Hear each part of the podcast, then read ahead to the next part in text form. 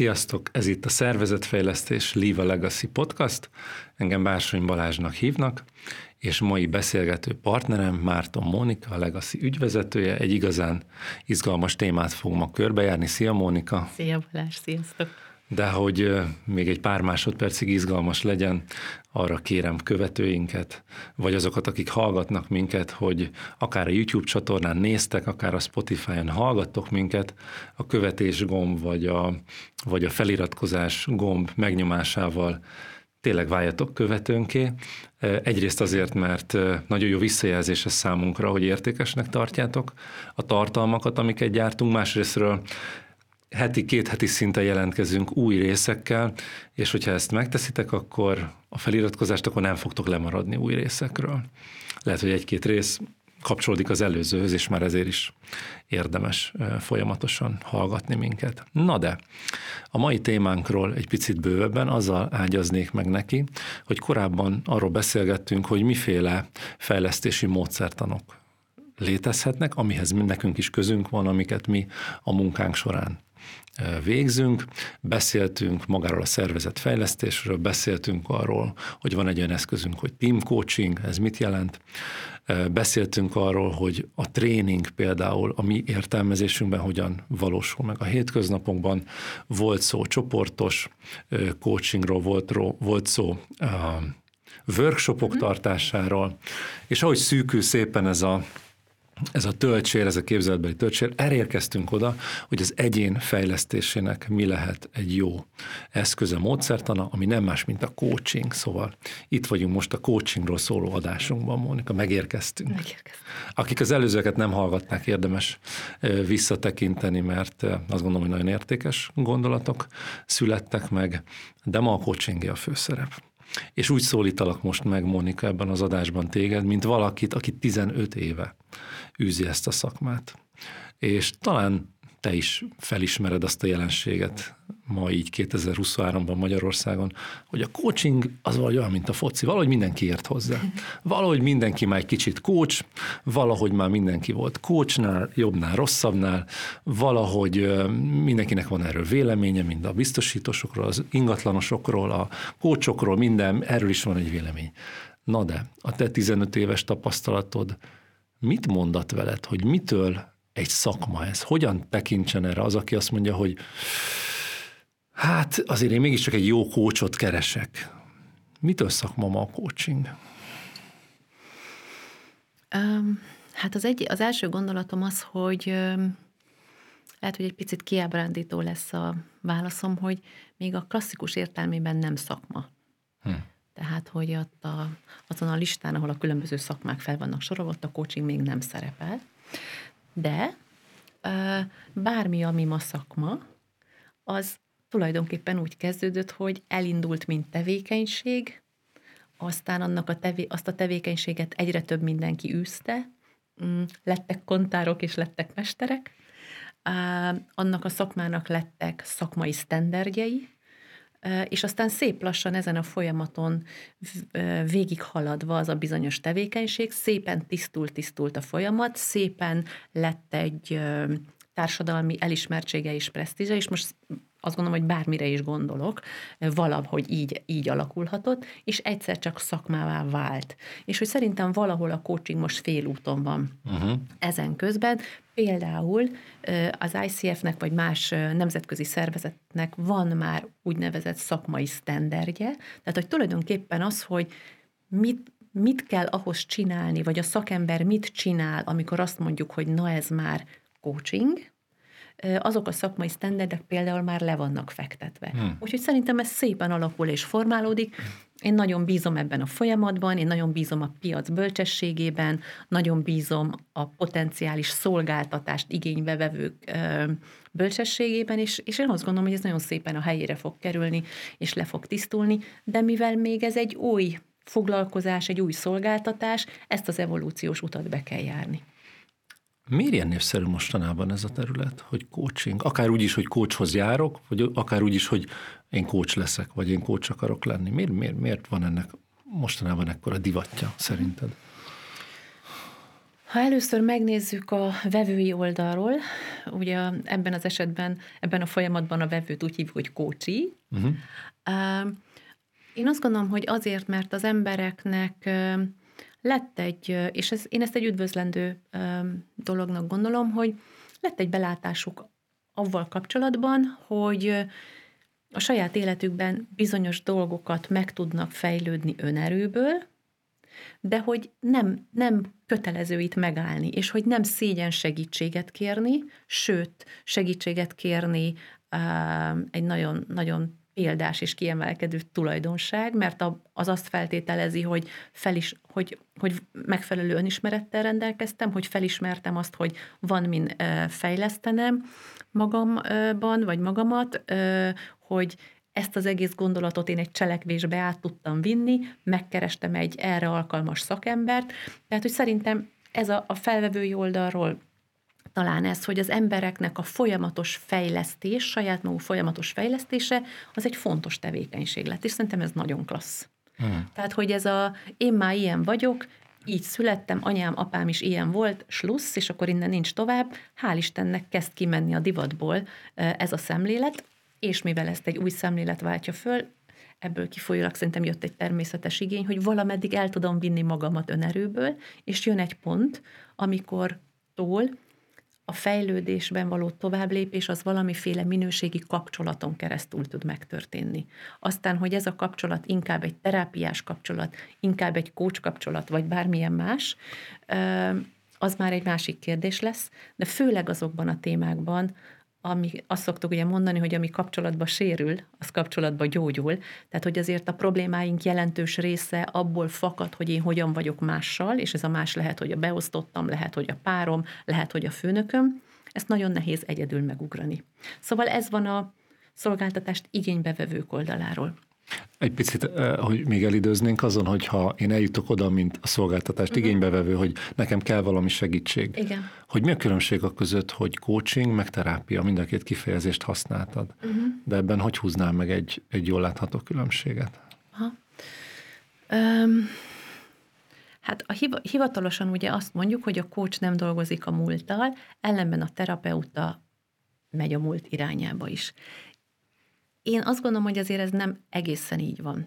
Egyrészt a terápiában is most már nem most, hanem már régebb óta is ugye a kognitív terápia, ellentétben mondjuk a pszichoanalízissel, tehát hogy már a terápiának is van egy olyan iránya, ami sokkal inkább arról szól, hogy a jelenből kiindulva a jövőre fókuszáljunk. Tehát már a terápiára se igaz az feltétlenül, hogy ő mindenképpen valahogy a múltban dolgozik. Vagy hogy csak a múltban dolgozik. Uh-huh. Így van. Mint ahogy a coachingra se igaz az, hogy ha az ügyfelem azt mondja, hogy és akkor a gyerekkoromban ez meg ez történt, akkor én azt mondom, hogy na itt állj meg, mert most már múltban vagyunk, hiszen az ember élete egy folytonosságban zajlik, tehát a jelenem az annak van köze ahhoz, hogy mi történt velem a múltban. De a nagy különbség az, hogy még a terápiában, főleg a pszichoterápiában visszamegyünk a kialakulásig, és azt elemezzük, akár újraéli az ügyfél, ami ott vele történt, akár érzelmileg is újra megéli. Uh-huh. A coachingban pedig az, hogy valami történelmileg hogyan alakult, azzal nem foglalkozunk. A történelmi múlt miértjeit nem tárjuk fel, hogy ez miért történt úgy, hanem azt mondjuk, hogy ez most már a jelen valóságban egy adottság. De pozitív tapasztalatokat, erőforrásokat használhatunk a múltból. Ha például azt mondja az ügyfelem, hogy egy coachingban, hogy mondjuk azt mondja, hogy nem könnyű nekem a felettesemmel, ő egy nő, mert hogy ő hihetetlenül emlékeztet mondjuk az édesanyámra. Ugye akkor itt gondolhatnánk azt, hogy hú, anyuka, régmúlt, erről nem szabad beszélni. De coachingban mondhatom azt, hogy figyú, ha ő téged erre emlékeztet, akkor te biztos nagyon sokat tudsz az ilyen típusú kapcsolatokról. Mi az, amit a vele való kapcsolatban megtanultál, amit a vezetőddel való kapcsolatba bevihetsz, mint erőforrás? Nem elemezzük, de mint erőforrás használhatjuk a coachingban is a múltat. Ez nagyon jó példa volt szerintem, nagyon jól rávilágítottál arra, hogy talán van olyan kérdés a fejekben, hogy jó coach lehet az, aki nem végzett pszichológiát, vagy akinek nincs pszichológiai végzettsége. Hiszen azért nagyon sok coach szaladgál az utcán, vagy jön velünk szembe, aki coachnak gondolja magát, coachként praktizál, úgymond, de nem pszichológus. Igen. Lehet ez a magyarázat annak, hogy nem kell, hogy feltétlenül pszichológus legyen az, aki coach szeretne lenni? Egyáltalán nem kell. Oké. Vissza akkor oda, hogy miért ilyen népszerű ez a téma azok körében, akik tevékenységet keresnek, hogy akkor én most coach legyek. Ennek mi lehet az oka szerinted? Én ezt inkább onnan közelíteném meg. Ugye van majd ilyen mondás, hogy Magyarország a 10 millió coachok országa. Én ezt kétségtelenül, hogy több, hogy sok a coach. Vagy sok olyan ember van, aki coachnak mondja magát. De én inkább úgy mondanám, hogy Magyarország a 10 millió coach képzést végzettek országa. És nekem ez már innentől kezdve nagyon más. Hiszen, ha csak a saját coachképzésünkre gondolok, amikor mondjuk egy csoportban ott van 12 ember, abból a 12 emberből mondjuk 3 jön azzal a szándékkal, tehát az 1/4 jön azzal a szándékkal, hogy ő a piacon szeretne majd professzionális coachként megélni, szeretné ezt a hivatást űzni. A többiek valamilyen más szerepükbe szeretnék ezeket a kompetenciákat beilleszteni.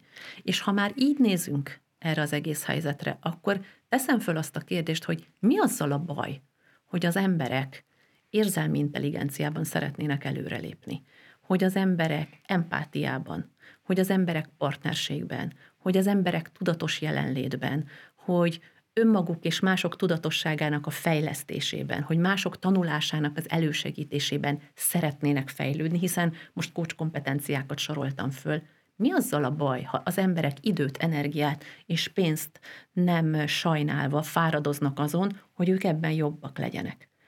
Tehát tulajdonképpen, amikor azt mondjuk, hogy sok ember jár ma coachképzésre, akkor azt mondjuk, hogy sok ember tanul olyan társas kompetenciákat, fejlődik olyan társas kompetenciákba, amiben egyén, csoport, csapat és társadalmi szinten is jobbak lehetünk. Tehát adja az Isten, hogy Magyarország 10 millió coach szemléletű ember országa legyen. Szóval, hogy én ezt egy picit átkeretezném. Valahogy ennek van egy ilyen negatív színezete, hogy 10 millió coach országa vagyunk, de ha mi 10 millió coach szemléletű ember országa lennénk, szerintem azzal össztársadalmi szinten sem járnánk rosszul. Mit szólnál, ha arra mennénk tovább, hogy te, aki 15 éve aktívan coachként is működsz, és ebben a nemzetközi ICF-es minősítő rendszerben, vagy akkreditációs rendszerben a legmagasabb szintre jutottál a közelmúltban, ami ezúton is jó szívvel gratulálok. Mit tesz valakit jó coachsá szerinted? Hisz láttál, ahogy mondtad, a saját coachképzéseden keresztül is most már 10-11. évfolyam, ami indult, és most indul a 12. néhány héten belül.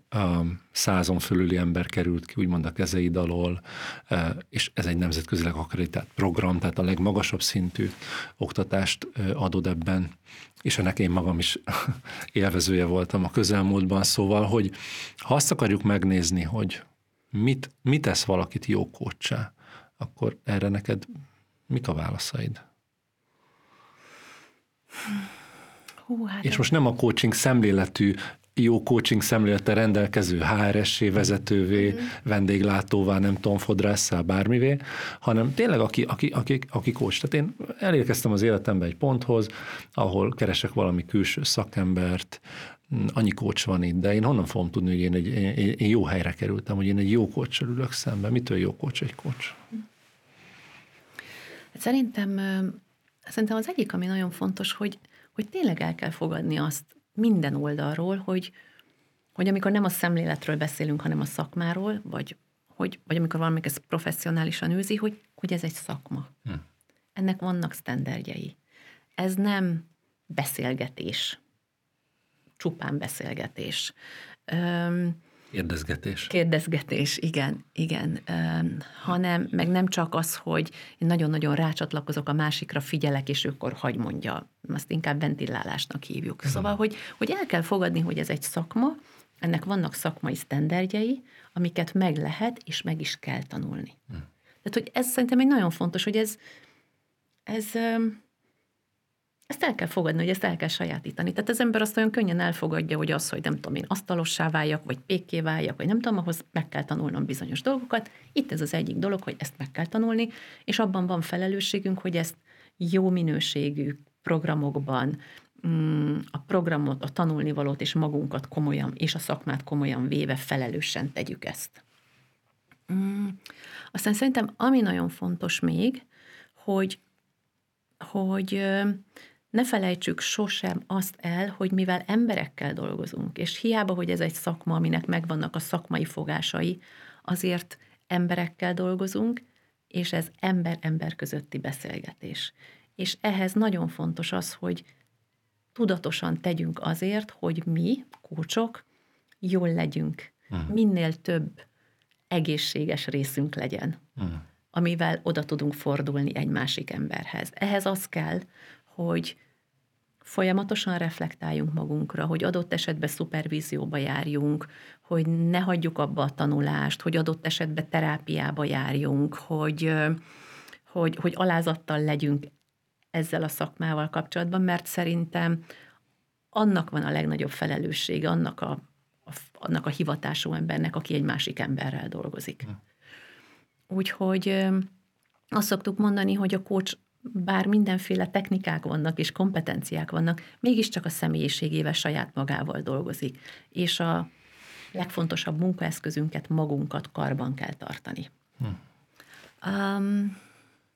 Úgyhogy ez azt gondolom, hogy ami még nagyon fontos. Egy jó coach, az mindenkinek jó coach? Tehát ha rendelkezik ezekkel a kompetenciákkal, tanul, fejlődik, reflektál magára, szupervízióba jár, lehet ilyen abszolút értéket kijelenteni, hogy ő egy jó coach.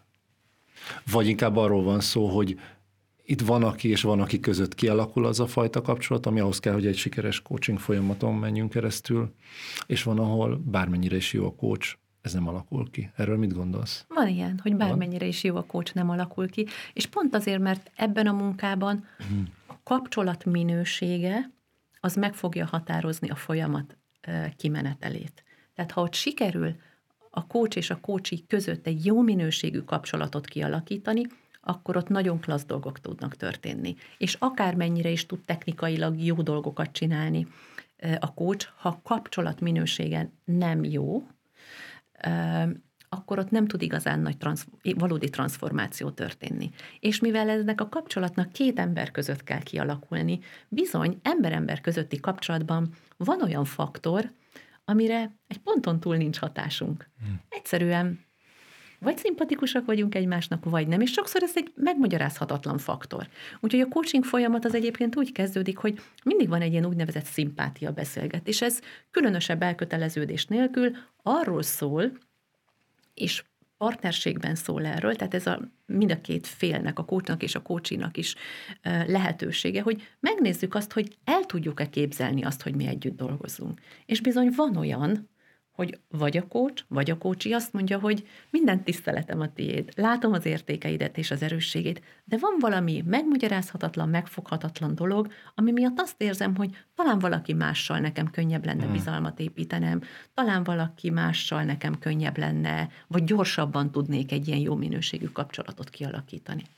És itt nem etikai dolgokra gondolok, hanem tényleg ilyen szimpátia vagy antipátia. Antipátiáról nem beszélnék, inkább ilyen szimpátia megléte vagy meg nem léte. Folyamatként beszélsz erről. Igen. Hogy kell erre gondolni, hogy szerinted van-e olyan, ami minimálisan kell ahhoz hosszúság, folyamat hosszúság, aminek mentén értelme van egy coaching folyamatban gondolkodni? Milyen hosszú minimum egy coaching folyamat? Hát én azt szoktam mondani, hogy 6 alkalom biztosan kell ahhoz, hogy ott valami történjen, mert ugye a 6 alkalom, hogyha 2 hetente találkozunk, és általában ezt szoktuk olyan ideálisnak mondani, az 12 hét. Az, ha jól matekozok, az 3 hónap, ugye? Tehát itt tulajdonképpen pont azért, mert folyamatról beszélünk, és nem 6 darab egy óráról, akkor azt mondjuk, hogy ez nem egy 6x1 órás fejlesztési program, hanem ez egy 3 hónapos folyamat. És ugye azt szoktuk mondani, hogy ahol a figyelem, ott a változás. Tehát ha az ügyfelünknek valamin rajta van a figyelme 3 hónapig, ott nagy eséllyel történhet valamilyen hasznos transformáció. Szóval én ugye minimumot 6-nál határoznám meg, és vannak olyan coach irányzatok, például a brief coaching, ami 1-2 ülésben határozza meg a folyamatot, ha egyáltalán ezt lehet annak hívni. És viszont van egy olyan plafon is, ami tapasztalatom szerint így a vége, az pedig 12. Uh-huh. Ott úgy vagyok vele, hogyha 12 ülésből ki tudott jönni, az valószínűleg az életének ebben a szakaszában ki, és velem ki tudott jönni, az az életének ebben a szakaszában kijött, vagy megoldódott, vagy elérte. Ha 12 alkalom során ez nem tud megtörténni, akkor vagy nincs most ennek itt az ideje, vagy nem velem van itt ennek az ideje. Szóval kérdésedre röviden válaszolva 6 és 12 között valahol. Egy olyan utolsó kérdésem lenne, hogy mi miatt vagy a legbüszkébb a legacy coach képzésre? Mi ami a legnagyobb értékessége szerinted ennek? Fú, most nem biztos, hogy az üzletileg leghasznosabb választ fogom mondani, mert biztosan most ilyeneket kéne mondani, hogy milyen sikeres coachokat neveltünk ki, ami egyébként igaz. De nem erre vagyok a legbüszkébb, hanem arra vagyok legbüszkébb, hogy a képzés végére azok, akik nálunk tanultak, olyan transformáción, olyan változáson mennek keresztül, amit lehet, hogy évek óta terveztek, és nem mertek meglépni, vagy olyan bátor döntéseket mernek meghozni, ami már régóta időszerű lett volna, és nem volt bátorságuk hozzá. Szóval, hogy az alatt a 9 hónap alatt életek szoktak pozitív értelemben megváltozni, és én legbüszkébb egyébként erre vagyok. És mellékesen mindenkiből nagyon jó coach lesz. De hogy már, itt akkor megragadjam egy picit az alkalmat. Ugye te most végeztél a mi coach képzésünkön. Így van. Pár hete, sőt, pár 2. Igen. És ha te gratuláltál nekem, akkor én is hadd gratuláljak neked. Köszönöm. Szóval, hogy mesélsz arról, hogy neked mit hozott a coach képzés? Érintve vagyok most ezzel, amit mondtál. Amikor azt mondtad, hogy transformáció, mert ha visszagondolok erre a 9 hónapra, ami tavaly valahogy március-áprilisban kezdődött, és egészen januárig tartott, akkor a legnagyobb értékességét abban látom, hogy egy olyan folyamat, egy olyan 9 hónap, amiben magamon belül megéltem a valódi változásnak az élményét.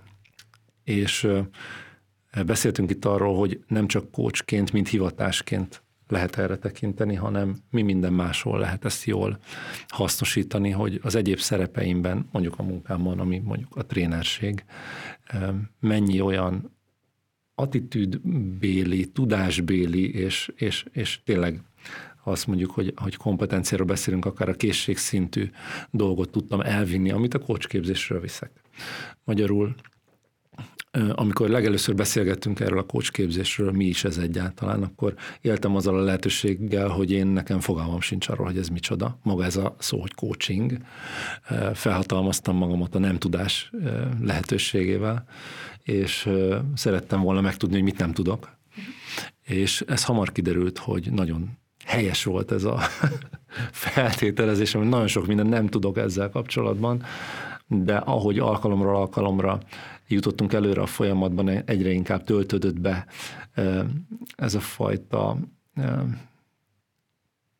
kép, ami nekem kialakult magáról a coachingról, és hogy nem azt vettem észre, hogy elkezdett a készség is megjelenni bennem, hiszen egy olyan gyakorlati folyamatról beszélünk, ahol én azt gondolom, hogy nagyobb hangsúly van a csináláson, a gyakorláson, a gyakorlatba való átültetésen, mint hogy a tudást megszerezzük ahhoz, hogy mit jelent ma jó coachnak lenni. Szóval én úgy tekintek erre vissza, hogy talán ezt mondtam is neked, és azt mondtad, még nem egy szakma, de szinte új szakmát tudtam elsajátítani ez alatt a 9 hónap alatt. Milyen élmény volt ebben a csoportban tanulni neked? Olyan élmény volt, mint hogyha tudod, mindig más egy olyan folyamatban részt venni, ahol önkéntes alapon jönnek résztvevők, ahol nem beutalják az embereket egy fejlesztési folyamatba, hanem ahol mondjuk azt, hogy valamilyen módon komoly anyagi áldozatot kell hozniuk azért, hogy saját magukat egy magasabb szintre emeljék. És maga ez az attitűd, ez nagyon megvolt ebben a csoportban, mert mindenki közel ugyanazzal a fontossággal tekintett erre a folyamatra, és az a fajta, mondhatnánk, hogy laboratóriumi környezet sokszor, amit létrejött, hiszen mindenkinek ugyanaz a célja, mindenki támogatni szeretné a másikat, hozzájárulni a másik és önmaga fejlődéséhez, nagyon élvezetessé tette ezt az utat. A kérdés igazából az, hogy mint amikor az autót vezetjük, tudod, hogy a Kressz pályán, ahol bolyákat kerülgetünk, az mennyire más érzés, mint hogy kimegyünk az Oktogonhoz, vagy nekem a Móricz Zsigmond körtér volt a mús annak idején, és találkozunk egy húsfér olyan emberrel, akinek tényleg valódi problémái vannak, és hozza az ügyét és az érzelmi állapotát, hogy fú, akkor az ott mi lesz. De ez a folyamat abban is segített, hogy azért ez nem egy ilyen elvágólagos határ volt, hogy 9 hónapig itt a kis csirkék a keltetőben, fejlődnek, aztán utána meg gyerünk ki a mezőre, hanem ez közben is megvalósult. És nagyon jó az a program abban, hogy segíti ezt az átlépést ebbe a szerepbe olyan könnyebbé tenni, vagy biztonságossá tenni a mentoring alkalmakkal, az egymáson való gyakorlással, azzal, hogy mindannyian hasonló helyzetekkel találkozunk, mint a nehézségként, hogy fú, neked is, fú, nekem is, fú, de úgy mondta, fú, nekem is nagyon mondta. Szóval, hogy volt egy ilyen, hogy mondják, ez ilyen bajtársiasság érzése, ami kialakult, és mindezt egy olyan mentorálással, amit tőled kaptunk, ami egészen kivételes. Szóval nekem ez az élményem most. Most ez az élményed, ismerve téged tudom, hogy mindig van egy következő lépés. Igen. Mi az? Egy napig bírtam, hogy ne legyen. Aha. És azon gondolkodtam, hogy most, hogy ez a tudás ilyen friss, már nem, mintha nem tartanám frissen a hétköznapokkal, de mégiscsak megszorított egy következő téma, ez pedig ennek a coachingnak a sportvonalára való átültetése. Úgyhogy egy nap szünettel, másnap már jelentkeztem is egy sportcoach tanfolyamra, amit nagy izgatottsággal várok. Kevesebb, mint 2 héten belül elindul, és nagyon kíváncsi vagyok, hogy az a 30-31 éves sportolói múlt és a coaching, ez hogyan tudom én találkoztatni magamon belül, nagyon izgatott vagyok. Aztán, hát ha nem közel 28 percet beszélgetnénk, akkor azt mondanám, hogy még mesélj erről. De... talán amikor vége lesz annak a folyamatnak is, nem olyan sok idő múlva. Ha térjünk rá vissza. Igen. Jó? Na, hát az szerintem talán így a hallgatók, meg a minket nézők számára is kiderült, hogy olyan témáról beszélgettünk most Balázsral, ami a coaching volt, ami mind a kettőnknek így a hivatása, a szenvedélye, a szívünkben, hivatásunkban egy nagyon fontos szerepet tölt be. Hogyha valaki nem tudta, hogy miről szól a coaching, akkor bízunk abban, hogy most egy picit közelebb került hozzá. És akkor legközelebb folytatjuk azzal kapcsolatban, hogy mit tanultál a sportcoachingról, mire jó, és hol van ennek létjogosultsága, és akkor várunk benneteket a következő adás alkalmával is. Ha ezt még eddig nem tettétek meg, akkor kövessetek minket a YouTube csatornánkon és a Spotify-on is. Köszönjük szépen, hogy itt voltatok velünk. Sziasztok! Sziasztok!